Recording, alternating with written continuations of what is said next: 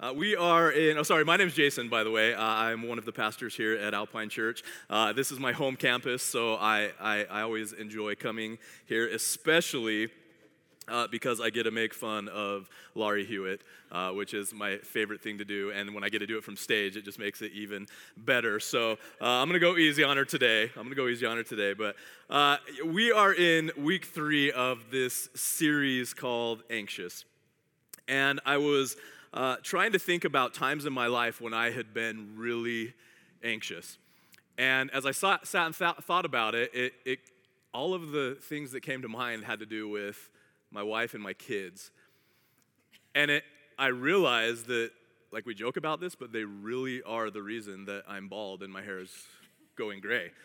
Like they really are, right? I sat and thought about it, and all of these things that came to mind, all of these things that where, where I was really, just really anxious about what was going on, had to do with them. And I thought, probably one of the times most, and I think parents can relate to this, was our first pregnancy. Right? And I can say our first pregnancy because I gained 40 pounds of sympathy weight, right? I don't know why, like, I don't know why they call it sympathy weight. I gained 40 pounds along with Lacey as, as she was growing with our, our child inside of her. And so our, our first pregnancy was really like nine months of anxiety for me. And it was fr- from the get go, right? It was from start to finish. Like just the, the initial, uh, I think I'm pregnant. And I'm like, no, you're not. There's no way. And she's like, well, there is a way, but I'm like, yeah, but there is no way, right? And then and then from waiting for the, the stupid stick, right? You guys, you guys know, like waiting for that, and like, is it is that positive? Like, I think that's positive. I'm not really sure. And then just everything from there, like going to the first doctor appointment and, and you know making it official. Yes, you're pregnant. And then all the follow up appointments from there, just hoping that you hear a heartbeat, that everything is okay, everything's going all right, the baby's healthy. And then Lacey has, because of her blood type, she had to get this weird shot. Otherwise, her body would like eat the baby or something. Like I don't. It was super weird. That was terrifying, right? And then all the way up to the pregnancy where uh, Kobe decided that he was a problem child and we had to go in for the emergency C section, right? And he's been a problem ever since. And so the whole nine months was just this, this crazy, uh, just constant anxiety for me. And also, she got the swine flu while she was pregnant, which was just super weird. So, anyway, just it, it, it was all these crazy things happening. And I'm not really somebody who gets anxious a whole lot. And I know that that, that story is, is pretty, pretty lighthearted because I know that there's some people in here who, who are, are, crippled by anxiety. And so I, I don't want to make light of that. I, re- I really want to touch on some things today that, that affect some of us, that, that, that make it really hard for us to function sometimes. And I know that's a, a, a real uh, possibility in some of our lives that, that we are just really struggling to, to day by day get through things because there's something that is consuming us. And so uh, we're going to talk today about when our thoughts run wild. Okay, when, when our thoughts run wild. And that's what we're going to look a little bit more in, in Philippians chapter 4 about what Paul had to say about this. And this is like when you're sitting at work and you're trying to get a project done right, and all you can think about is, is this meeting that you have with your boss at 4:30 p.m. Right? Like who schedules a meeting at the end of the day? you know that it's going to be bad right and that's all you can think about or you're on vacation and you're just trying to you're just trying to relax and enjoy the peace and the and the sand on the beach but all you can do is think about the things that you forgot to do at home before you left right like i know the stove's on i know the house is burning down right now but i'm on the beach right or or or, or you are out to dinner with your friends and you're just trying to be present in that relationship but you're you're focused on waiting for those test results that you know are going to come back soon and there's all these things that are, that, are, that are taking up your mind, keeping your mind from being in the place where you should be. And this is called rumination. Okay, this is called rumination. And the dictionary definition here is rumination is a deep or considered thought about something. Okay, or a little more fun definition is the action of chewing the cud. All right, this, this is the second part of the definition. The action of chewing the cud. So, so rumination is when your mind chews on something over and over and over. Okay, and that really is a, a classic symptom of anxiety. It's the situation where your thoughts are, are racing and you're constantly dwelling on, on, on that same thing. You just cannot seem to shut your mind off. Okay, and so that's, that's why the next thing that Paul talks about in Philippians chapter 4 is what we think about. And here's what he says in, in verse 8 He says, And now, dear brothers and sisters, one final thing. Fix your thoughts on what is true and honorable and right and pure and lovely and admirable. Think about things that are excellent and worthy of praise. So, Paul here, he gives us the, this healthy example of rumination. Okay, the, the kind of rumination that will lead to peace. And we're gonna, we're gonna look at this, this verse in, in more detail here in a little bit. But first, let's, let's take a, a small detour to uh, talk about how the mind works. Okay, how the mind works. Like, what is anxiety? Anxiety is an emotion that's caused by the brain's reaction to situations not by the situation themselves, okay? So the brain, I think we can all agree, is a pretty, pretty complex thing. Right? God designed the brain. Humans, scientists, are still trying to figure out I- I- exactly how it works. There's a book that, that's titled Rewire Your Anxious Brain. Okay, and in that book, what researchers found is that most people believe that certain situations are the cause of their anxiety. Certain situations are the cause of their anxiety, but anxiety actually begins in the brain not with a situation, okay? Anxiety is a human emotion, it's produced by the human brain. So emotions are caused by the brain's reaction to situations. Are you guys with me so far? Because it's going to get a lot weirder, all right? So, uh, when we think about how the brain reacts to fearful situations, there really seems to be uh, two pathways that it takes. Okay, the logical pathway involves the brain cortex, Okay, that, that's if your anxiety is connected to a specific memory or a specific thought, the cortex is where that starts. And once the information hits the part of your brain called the amygdala, okay, this is, I told you guys, it's gonna get weird, okay? The, the, the amygdala, uh, that's when you actually feel anxious. Because the amygdala is the part of the brain that interprets emotions okay, like fear, like anxiety, like uh, anger, okay? And so the, the, there's some types of anxiety that, that take a shortcut. Amygdala based anxiety takes a shortcut, okay? It actually skips the cortex. Okay, so it, it, travels the pathway from the thalamus directly to the amygdala. And there is going to be a quiz at the end of this, so make sure you're paying attention and taking notes here. Okay, so it, it travels from the thalamus directly to the amygdala. And with that, with those types of anxiety, like you're not even sure where it comes from. You have no idea what is going on, what is happening in your mind. Okay, and this is this is this is how uh, panic attacks happen. So they're just an overreaction of the amygdala that, that makes no sense to the cortex. This is how the book describes it. It says basically, a panic attack is your body launching into the fight, flight, or freeze response at an inappropriate time due to an overreaction by the amygdala, often in response to some sort of trigger that poses no actual danger or no real danger.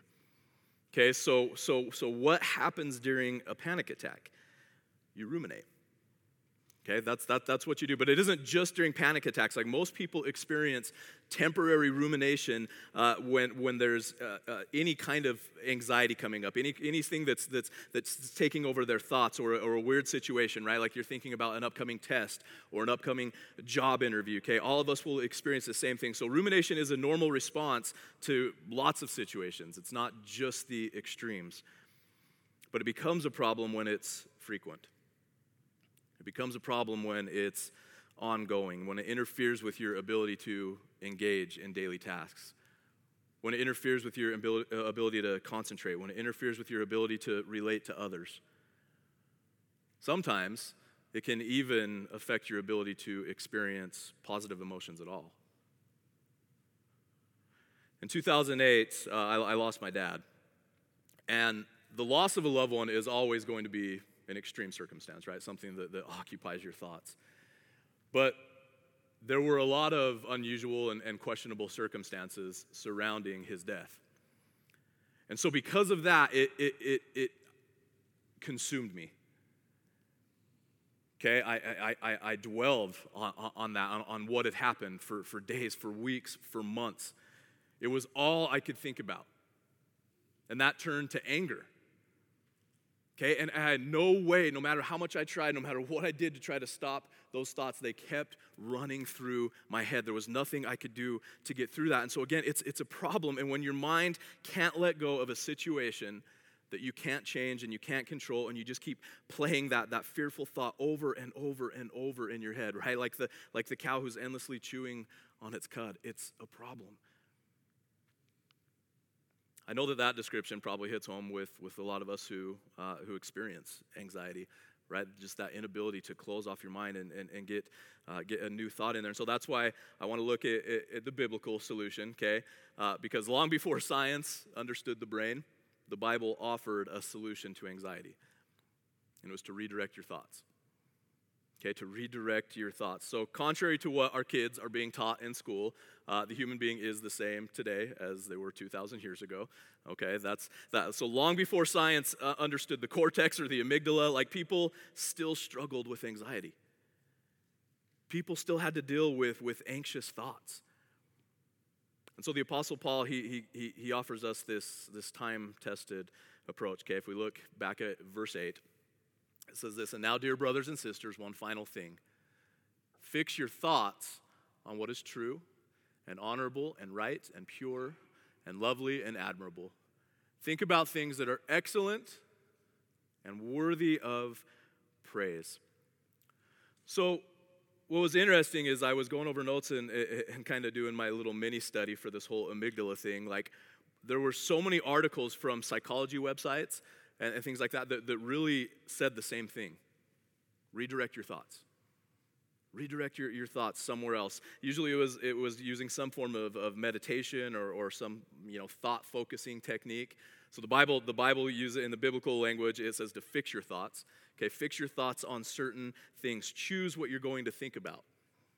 And so the idea here is to, is to reflect or, or dwell on some thoughts instead of others and that's going to involve focus and intentionality from us. Like if you let your mind wander, most likely it's going to wander into the, the anxious and fearful and, and negative directions. Right? Like it, it, it's pretty rare in our life that our thoughts wander in, in, in a good direction unless we take control of them. Think about when it, when it rains up in the mountains, or for, sorry, for you freaks up in the mountains right? Think about when it rains up in the mountains like that. Water will always take the path of, of least resistance, right? So the water, it's going to find that ravine and it's going to work its way down. And then what happens is over time, as that path gets e- eroded, right? And so the next time it rains, that water has an easier path to follow. The exact same thing happens in our minds with our thoughts. Our thoughts are actually producing ravines in our mind that makes it easier. The next time we think of that thought, it just pops up, right? Our, our minds do the exact same thing as what happens in the mountains when it, it, it, it rains. So, let's look at the kind of thoughts that the Bible tells us to fix on so we can kind of change those paths, right? The Bible says to, to, to think about the things that are true. Think about the things that are true. Focus on thoughts that are true, not just those false narratives that, that kind of fuel your anxiety, not the what ifs and the maybes, not even the, the lies, right? The blatant lies that, that we buy into. See, uh, many of our anxious ruminations, they don't, they don't even make logical sense. It doesn't even make sense why we're thinking those thoughts, right? It's like the, the black hole of the internet, the black hole of YouTube, right? Like you hop on there just to get a great recipe for dinner that night, and then an hour and a half later, you're watching shark attack videos, and you're like, I have no idea how I, how I got here, I have no idea what's going on. I just wanted to make spaghetti and meatballs, right? Like, that's the same thing that happens with our thoughts. All of a sudden, we're thinking things, we're like, where did that come from? Where did that thought, how did I even, how did I even get here? So focus on what is true. And the Bible says to focus on what is honorable, right, and pure. Okay, honorable, right, and, and pure. You want to focus on things that, that, that please God. See, the reality is that, that often our ruminations, they, they can take us to a pretty, pretty sinful place. And the, the kind of X factor here for, uh, for, for Christians is that that can be related in our sinful habits. Okay, in particular, the, in particular, the things that, that nobody knows about. Right? When you're living that, that, that secret life, you know you're out of step with God. And you want to do everything you can to make sure that nobody else knows that you're out of step with God. You wrestle with the, the hypocrisy of your, your outward life, and that contributes to your anxiety that just builds up on the anxiety and, and, and it just continues to grow. So, in other words, stop ruminating on sin. Fix your thoughts on the things that are good, fix your thoughts on godly thoughts. Psalm 139, starting in verse 23, says this says, Search me, O God, and know my heart. Test me and know my anxious thoughts. Point out anything in me that offends you, and lead me along the path of everlasting life. When I read this, I think the author of this psalm must be one of the bravest people to ever exist. Right? To, to ask God to point out everything in you that offends him, that's terrifying to me. But I know that I need it. I know that I need to do that. I know that all of us need to do that to, to, to just, I, I pray that we can all open up enough in our relationship with God that we could pray an honest prayer like that to ask God just to, to lay bare our hearts right before Him. And I think it's interesting that the psalmist acknowledges here that, that this is part of his anxious thoughts, right? In context, we don't, we don't really know what is fueling his anxiety, but, but he thinks, or he links it to his anxious thinking, to the possibility that there are elements of his thought life that are offensive to God. And he asks God to, to point it out if, if there's anything there right? He doesn't, he doesn't want to have anything in his life that's hidden from view or that would be not honoring to God. And so he asks God to point those out. And so, so that's what we need to do. We need to focus on the things that please God. So back to Philippians 4, it says to focus on the things that are lovely, that are admirable. Okay, and th- these, these are two words, that, just a fun fact, right? This is the only place that these two words appear in the New Testament. It's the only place that they appear in the New Testament. And lovely, it, it carries this idea of, of, of something worth pursuing right? Something that you, you value, something that you prize. And admirable is, is something that deserves to be highly spoken of. Right? So these are two good things. They, they, they draw our attention upward towards the good. So we want to focus our, our, our thoughts on the things that are positive, not on the things that are negative. And so you see that it's kind of the, the, the counterpart to what Paul says. He says, Let everything you say or think be good and helpful, so that your words or your thoughts will be an encouragement to those who hear or think them.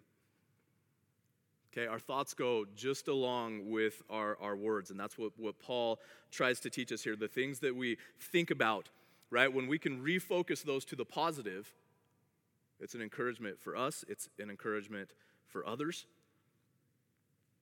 So, what do you do then? What happens once you get your thoughts right? See, when you win the battle in your mind, you can win the battle in everyday life. Okay, when you win the battle in your mind, you can win the battle in everyday life. Like, this is more than just some abstract psychological topic for Paul. Okay, Paul's teaching this, and he actually he, he, he was living it right? This is how he was living. So in Philippians 4 9, it says, Keep putting into practice all you learned and received from me. Everything you heard from me and saw me doing. And then the God of peace will be with you. So Paul's actually inviting them and us, okay, to, to live what he was living, to hear everything that he was saying, everything that they, they learned from him, everything that they saw him doing, the way he was living, to keep putting that into practice. And what happens is, is, is, day by day you develop these, these mental habits, right? The, the, the water starts to run down a different ravine, the thoughts start to go down a different ravine. And it becomes easier, it becomes more natural for us to start to think those positive thoughts instead of those negative thoughts taking over. So you start to win that mental battle every single day, and it starts to change your life. So in verse 7, we go back to this idea of, of God's peace. It's not just God's peace as like something that he, he does for us, but it's, it's, it, it's God Himself, right? Who is the God of peace, who comes to, to live with you, who will be with you. And God is always with you, but talking about the, the experience of His presence in your life. Right? Paul's saying that's what you can experience, like the, the feeling of God being with you, not just this thing that, that God does for us. And this is what separates the Bible's teaching from any, any secular teaching, right? Anything that we might hear in, in psychology is that God is actually in it. God is, uh, uh, uh, uh God is real, God is alive, God is involved in our lives. And if you don't know God in that way, you can.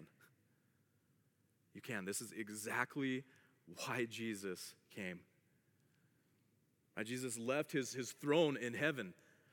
And he came down to be born into this humble, these humble circumstances, right? He lives this perfect, sinless life in perfect obedience to God. And then he allows himself to be captured and, and, and murdered. He dies a sinner's death, even though he was sinless. He dies a sinner's death to pay the price for our sin, for our disobedience. So when we put our faith and our trust in Jesus and what he did on the cross, we can know God in that way. We can have that relationship with God. Romans 9 says that if we believe in our heart and we confess with our mouth that Jesus is Lord, then we are saved. We are saved. We're promised salvation, forgiveness of our sins, eternity in heaven with your Creator. So if you don't know God in that way, if you haven't yet trusted in Jesus and what He did, don't go home today without doing that. Come talk to me, talk to another leader, talk to the person you came with. It is the single most important decision that you will make in your life is to trust in Jesus.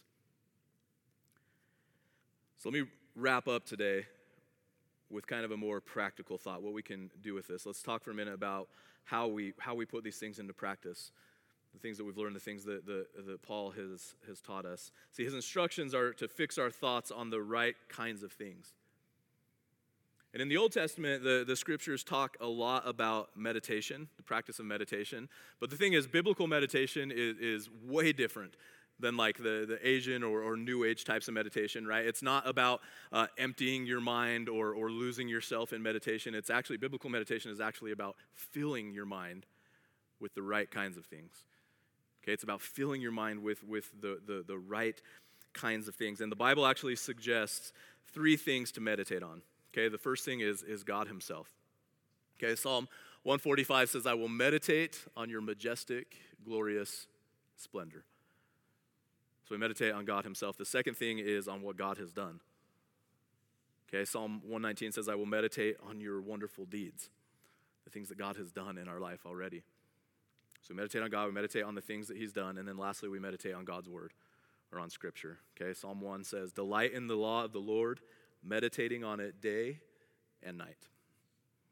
Okay, so th- those are the three things the Bible suggests we meditate on who, who God is, what God has done, and God's word. See, the Bible really is key here because that's how we know God's character. That's how we know his works. Biblical meditation is, is spending time to, to consciously focus on God, on who he is, on, on what he's done, on what he has said to us.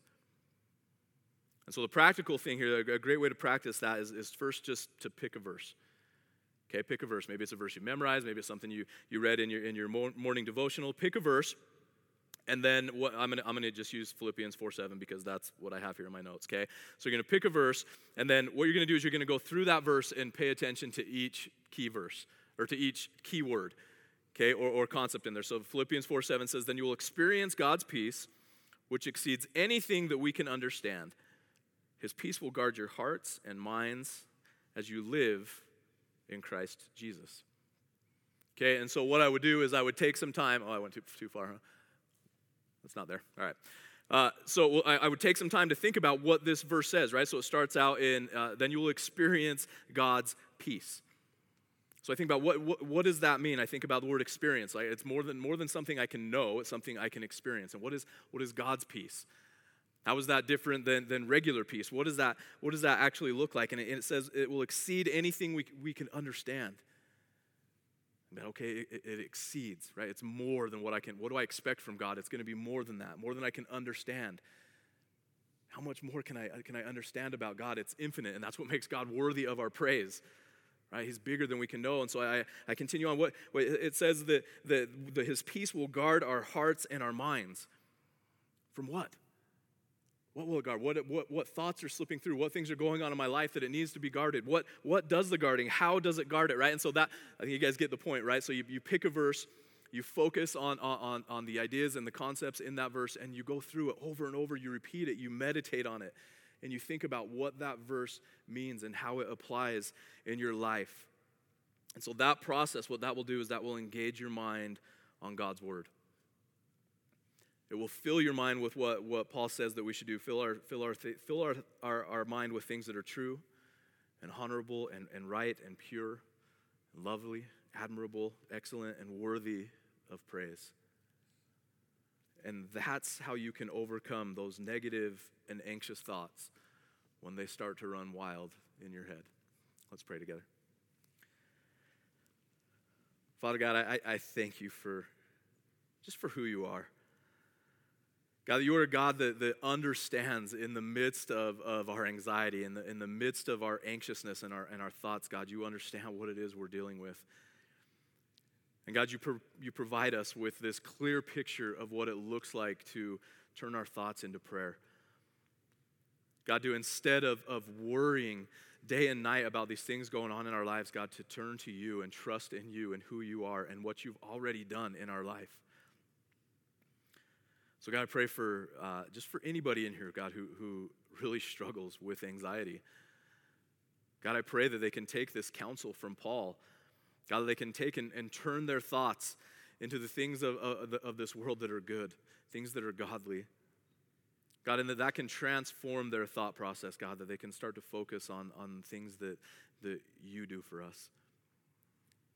God, I pray for anyone here who doesn't yet know who you are, God, that does not have a relationship with you yet, God, that you would move in their life, that you would make yourself just unbelievably known to them. God, thank you for just everything you do in each of our lives. I know every one of us is in a different place, God. We're all dealing with different struggles, different things going on in our lives, different hardships, God. And as we come upon holiday season, God, I know that I know that the tendency is to dwell on those negative thoughts. God, to dwell on the have nots instead of the haves, God. And so I just pray that we could be a people who, who have joy in our life because of who you are and what you've done. I pray that we would be a people who are bold to, to go out and share that love with others. So, God, we praise you, we love you, we thank you. It's in Jesus' holy name that we pray. Amen.